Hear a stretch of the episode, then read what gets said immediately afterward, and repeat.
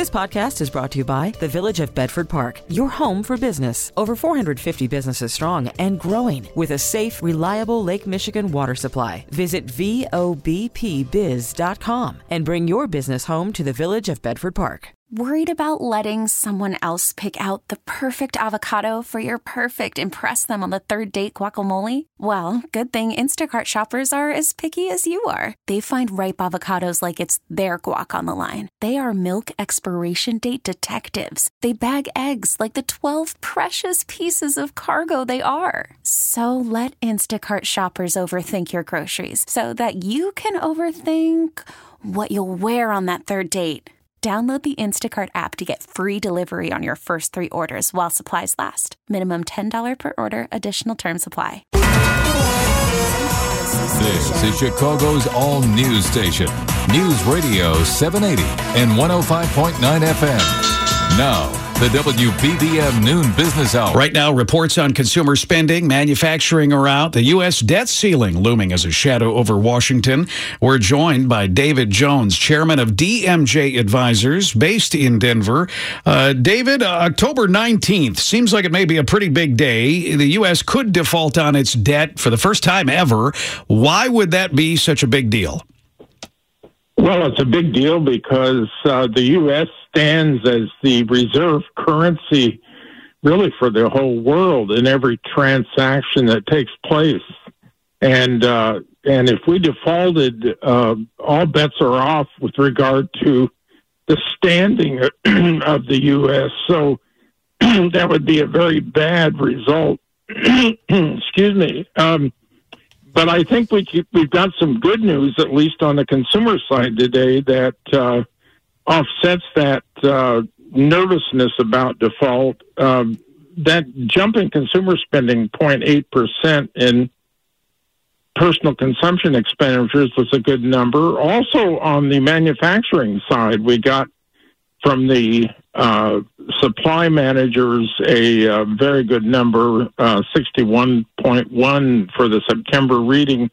That was another good number. So we have an economy that is going to grow more slowly in the second half than the first half, but it's still a very decent growth rate. Talk about the importance of consumer spending as is really the engine of this economy.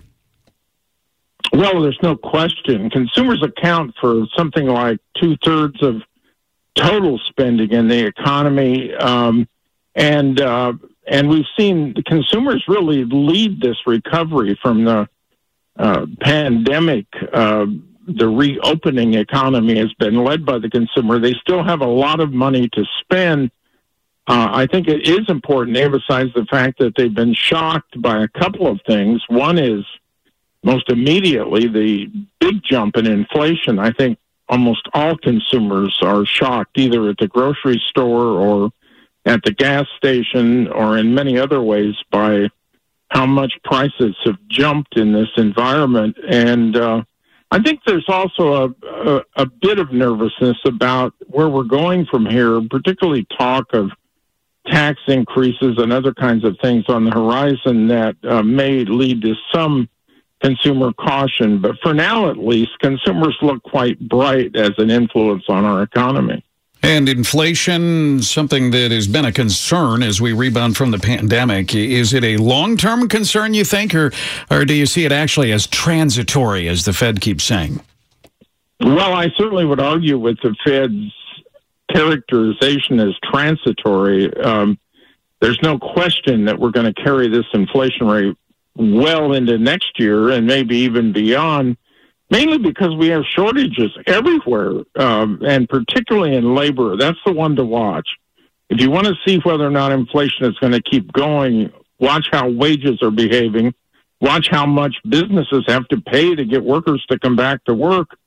That means wages are going up. That means businesses will raise prices to maintain their profit margins, and uh, that's going to carry inflation out ahead. It's difficult to predict much beyond a year or two, but uh, I think inflation is going to be, what shall we say, Cisco, sticky as we look ahead to uh, uh, both two thousand twenty-two and maybe even beyond. Yeah, transitory is relative, right? Transitory could be twenty years, right? Instead, in theory, yeah, well, you can stretch that. Uh, maybe that's why the Fed uses big words like that. But, uh, but, but to me, transitory means it's going to be over quick, and the Fed is very wrong on that argument. Thanks so much. David Jones, chairman of D M J Advisors.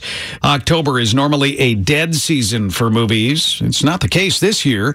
Let's get the details from Paul Dergarabedian, senior media analyst for the box office tracking company Comscore, based in Los Angeles. Paul, why is this October so different? Well, the calendar got reshuffled because of the pandemic, and now suddenly, Cisco, we have a bunch of big movies in October. And typically, like you said, a dead zone, a very quiet time, post-summer, sort of kicking off the fall and then heading into the holiday movie season. So it's pretty incredible when you look at the lineup of films starting this weekend with The Many Saints of Newark, The Addams Family two, and of course, Venom, Let There Be Carnage. How important is it to Hollywood that these movies really take off, given the uh, really the rebound that they're trying to get out of the pandemic? Well, I think it's an extremely important October because even though Shang-Chi and Free Guy did extraordinarily well in September, the newcomers into the marketplace didn't fare so well. It was a very quiet September, except for the holdovers, the movies that were already launched before Labor Day. So now the pressure is on for October to deliver. But when you have movies like No Time to Die, I mean, James Bond, come on, we need a hero, a box office hero. Here he is, James Bond. Uh, that opens on October eighth. And then you have Halloween Kills, perfectly timed for Halloween, on October fifteenth. And Dune, October twenty-second. And Last Night in Soho, the new Edgar Wright film, on October twenty-ninth. So it's a uh, October just loaded with great films. It feels like summer in October. Yeah, we often talk about the, the, the movie makers and how important it is to them, but what about the theaters? How important is it to them that these movies take off? I mean, this is the lifeblood of these uh, businesses. I mean, for the big screen, for the movie theaters, both big and small chains and mom and pop movie theaters, this is what they need. They're, they build their business around great content. The theaters do their part. They have a great environment in which to see a film, great sound, great images on the screen and amenities and food and all that great stuff. But you got to have the movies at the end of the day. And I think that's going to be really put to the test in October. I think the movie theaters are going to come out a winner. And if you look ahead towards the rest of the year, you've got a Spider-Man movie, you've got Eternals, you've got a Matrix movie, West Side Story. I mean, it doesn't just end in October. November and December look amazing in movie theaters as well. Very positive outlook for movie theaters. And for those theaters, they need to show Hollywood that, uh, you know, you can't just do everything streaming. You can't have everything just directly to some sort of an app. There's still real value in these theaters. Absolutely. And the movie theaters have stood the test of time, taken on all challenges, albeit this one quite uh, unprecedented with the pandemic, but still it has always come out on top. The movie theater is, in a, in a sense, a product of a bygone era, but it's just as important and viable and relevant today as it was fifty years ago or more. Thanks so much, Paul Dergarabedian, senior media analyst for the box office tracking company Comscore. Making sense of your dollars. The W B B M Noon Business Hour continues. Home security is becoming increasingly sophisticated. It's even taking to the skies. We welcome Paul Hockman, president of Humongous Media. Paul, help us to understand Amazon's idea here. Certainly seems controversial. Yeah, well, Amazon's idea is an extension of its already pretty obvious idea, which is they'd like to be involved in almost any transaction you make.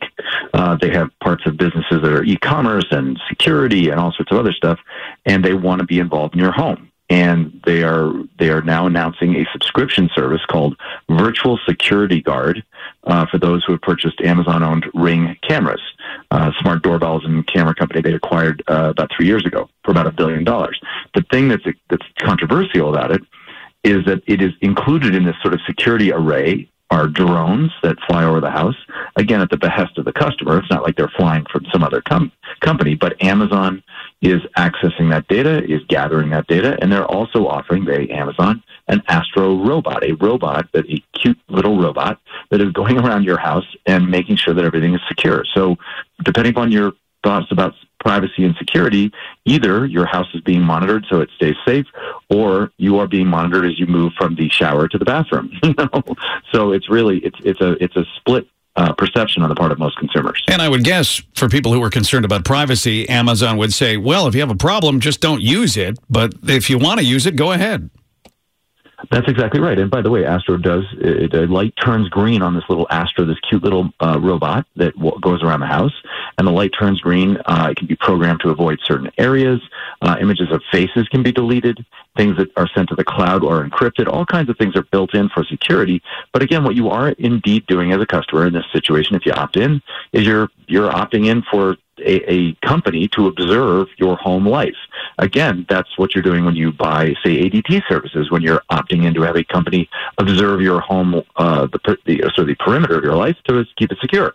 So it really, again, depends on your perception. In the end, uh, this is something that's not going to go away. We've got a lot of us have Alexa devices in our house uh, where we speak to it and call up uh, pizza or other things uh, or radio programs like this one, and you name it. The, the bottom line is there are people who have opted in.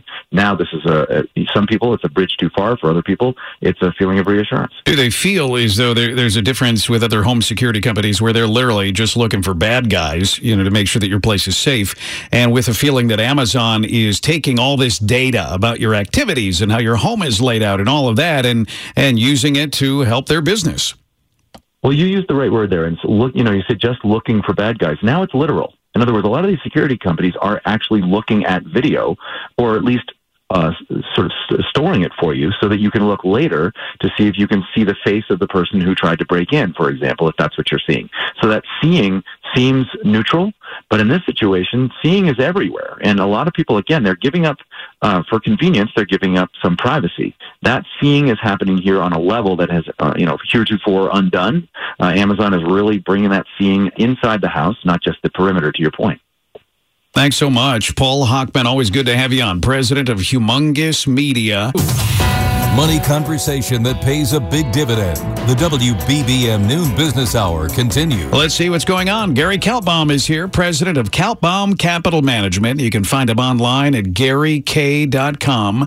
Gary, what do you make of what you're seeing on Wall Street today? Uh, well, from the high of Monday, uh, the Dow dropped like twelve, thirteen hundred points, so it's normal uh, to get a little relief rally here. You're getting it. Uh, but the interesting thing that's sticking out for me, the strongest groups in the market right now are oil stocks, airlines, cruise lines, hotels, and travel-related stocks. So uh, definitely uh, changing of the guard right now, because those areas were pretty much dead money for a while. And the worst-acting stocks are the stocks that were the strongest for a while, and that's your technology, especially your bigger technology names uh, that have been suffering here as of recent. Is that Wall Street betting on economic recovery, people getting back to their normal behavior, especially with the travel?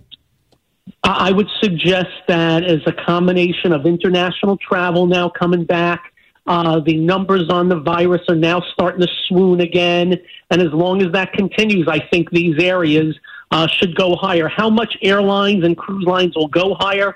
Uh, you know, I think there's probably a shelf life, but right now, there, leave no doubt, the institutional money's buying them. Because there had been uh, some people wondering, I mean, a lot of those stocks are still, even though they've come back, they're not nearly where they were before the pandemic hit. And so a lot of people wondered if maybe this was the new normal and there there couldn't be really an expectation of them getting back to those levels. Uh, I, look, I think the farther away we get from a virus, I think uh, the... Uh, the chances they will go back to their old levels. I got to tell you, something like a Hilton is already at its all-time highs. So some names have really bucked uh, the trend uh, and the weakness of some of these other areas. So uh, just leave no doubt, I'm a big believer in following the tape and following where the big money's flowing, uh, and they are in there right now, and definitely on the oil front also as oil prices continue to tick up. And that just shows you, I mean, you have to be just selective. It's not always necessarily looking at a sector. It's looking at individual stocks within those sectors in order to find the ones that are really best positioned. Oh, well, when I talk markets, I don't talk uh, as Dow, S and P. I, I scan two hundred sectors, every country, every commodity. Uh, I will promise you over the last year, we've had bull and bear markets side by side where you could own half the market and be down fifteen percent or own the other half and be up fifteen percent. It, the differences have been that stark. Uh, the, the, a broad market move has not been at the fore. Hopefully th- that does get better, but right now it seems to go flip-flop ping-pong on a daily basis. I always hesitate to use the, the phrase game changer because, you know, I mean, I think it gets used so often, but you got Merck stock today. It's up a little more than nine percent on, on word that this drug may significantly help keep people out of the hospital if they get COVID. I mean, this is something investors, I would imagine, have to at least take a look at. Uh, look, when you can reduce, reduce the risk of hospitalization or death by fifty percent um, with a pill, uh, that's pretty darn good. And it adds to what we already have, uh, plus the booster shot. So, yeah, that, that, that is good news. And Merck's uh, market cap is up about seventeen billion dollars today because of it. And I'm pretty sure that's what's helped some of this move in the in the travel-related names also. I want to ask you about Facebook, too. Uh, the company just keeps getting hammered. Yesterday, they were back before the Senate, getting hammered about Instagram. Uh, is that one that, should investors be leery at all? Uh, because it seems like Congress is not letting up on this company. Well, for all the leery, it's uh, maybe ten, eleven percent off the all-time highs, and is up about uh, thirty percent in the last year. So uh, maybe, Larry, and leave no doubt, uh, some of these companies, not just Facebook, but some other tech, are in the crosshairs. Uh, but we have seen the story before where government over, oversight and then nothing ends up happening. So, uh, you know, Facebook's, all I can tell you, their earnings are up one hundred percent. Their revenues are up fifty-six percent year over year. And uh, if they continue that, Uh, stock's going to go higher. Thanks so much. Always good to get your thoughts. Gary Kaltbaum. You can find him online at Gary K dot com. Worried about letting someone else pick out the perfect avocado for your perfect impress them on the third date guacamole? Well, good thing Instacart shoppers are as picky as you are. They find ripe avocados like it's their guac on the line. They are milk expiration date detectives. They bag eggs like the twelve precious pieces of cargo they are. So let Instacart Cart shoppers overthink your groceries so that you can overthink what you'll wear on that third date. Download the Instacart app to get free delivery on your first three orders while supplies last. Minimum ten dollars per order. Additional terms apply. Hiring for your small business? If you're not looking for professionals on LinkedIn, you're looking in the wrong place. That's like looking for your car keys in a fish tank. LinkedIn helps you hire professionals you can't find anywhere else, even those who aren't actively searching for a new job but might be open to the perfect role. In a given month, over seventy percent of LinkedIn users don't even visit other leading job sites. So start looking in the right place. With LinkedIn, you can hire professionals like a professional. Post your free job on linkedin dot com slash recommend today. We get it. Attention spans just aren't what they used to be. Heads in social media and eyes on Netflix. But what do people do with their ears? Well, for one, they're listening to audio. Americans spend four point four hours with audio every day. Oh, and you want the proof? Well, you just sat through this ad that's now approaching thirty seconds. What could you say to a potential customer in thirty seconds? Let Odyssey put together a media plan tailor-made for your unique marketing needs. Advertise with Odyssey. Visit ads dot odyssey dot com. The best daily deal in Chicago. The W B B M Noon Business Hour. Hey, it's Entrepreneur Friday. This afternoon, we're looking into acrylics. They are booming as a result of the COVID crisis. Courtney Wright is joining us, owner of Gemini Builds It and Showcase Acrylics, based in Elgin. Courtney, help us to understand uh, Gemini Builds It. Let's start there. A company that's been around for a long time, but you took it over just a few years ago. That's right, Cisco. I bought it five years ago, but it's a forty-five-year-old company. And tell us what they do for people who are not familiar with it. Well, the basic company, we're a manufacturer of wood and acrylic products, as well as printing. Uh, we're an acrylic fabricator pre-pandemic that worked for museums and industry. And then you took this, beginning in twenty sixteen, you expanded now into Showcase Acrylics. Help us to understand that part of the business. Thank you. Uh, well, in twenty twenty, no one was going to buy anything from museums, which were shut down, and I had the good fortune of uh, getting involved with Costco and Whole Foods early on in twenty twenty to provide what's called a sneeze guard. Um, I didn't really know what that word was, but quickly have learned, and that started an entire P P E division for us. So we've been active up until this day, making sneeze guards, all kind of custom acrylic for people that want to protect their employees from the, the germs and provide optics that they're doing their part to help things. Talk about what that, that pivot is like, because I, I think that really separates certain entrepreneurs from others, the fact that when there's an unexpected challenge, they're able to say, oh, okay, well, what's the hole here? How can we make this work?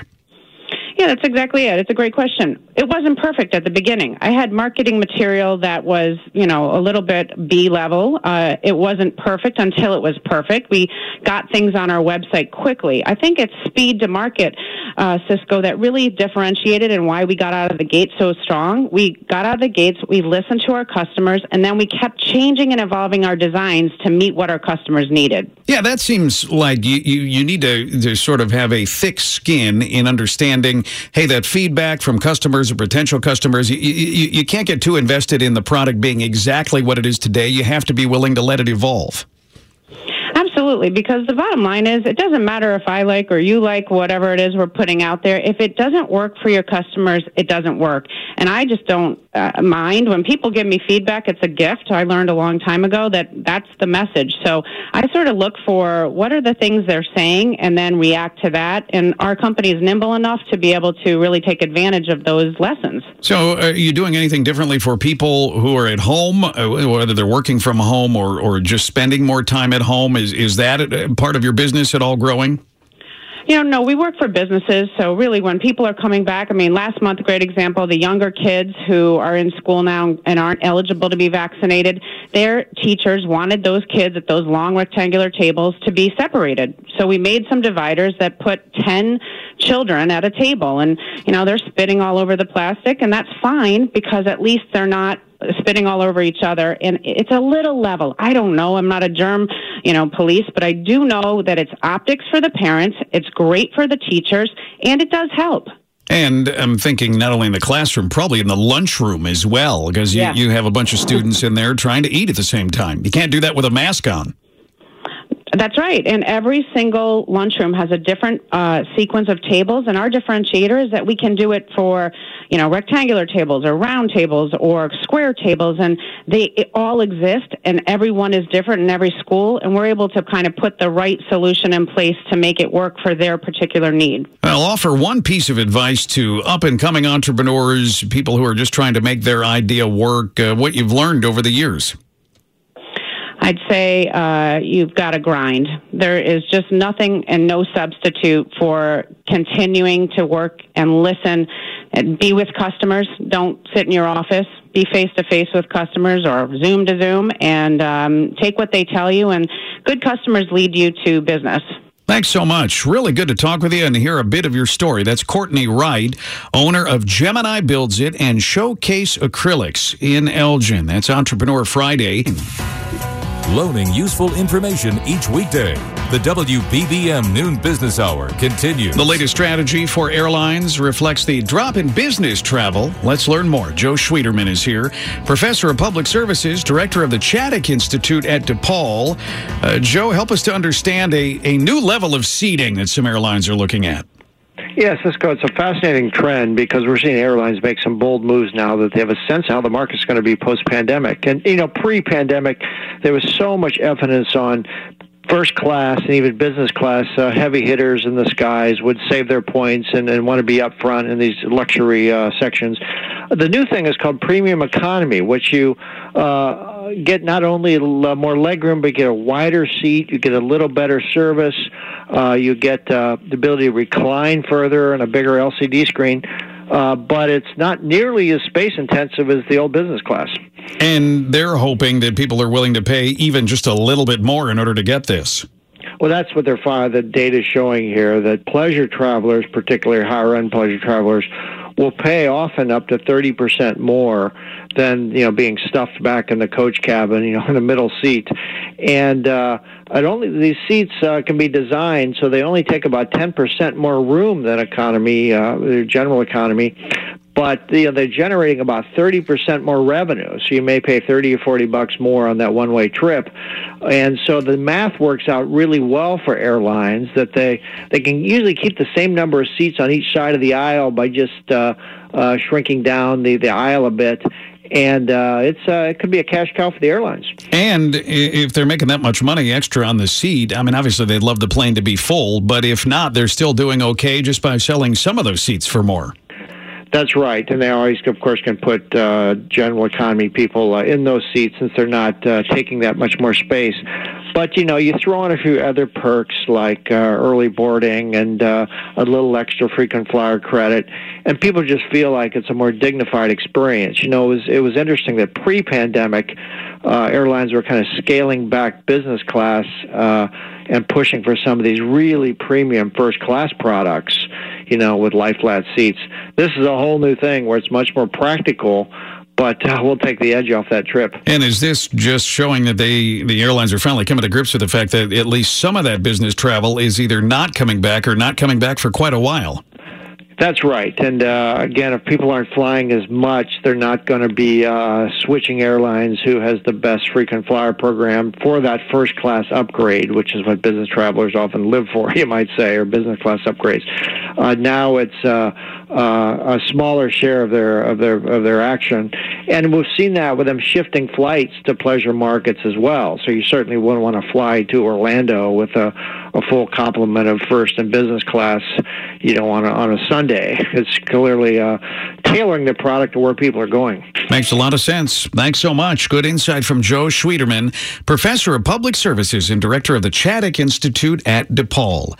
If you missed any part of today's show, you can go to our stream and just skip back to the time you want.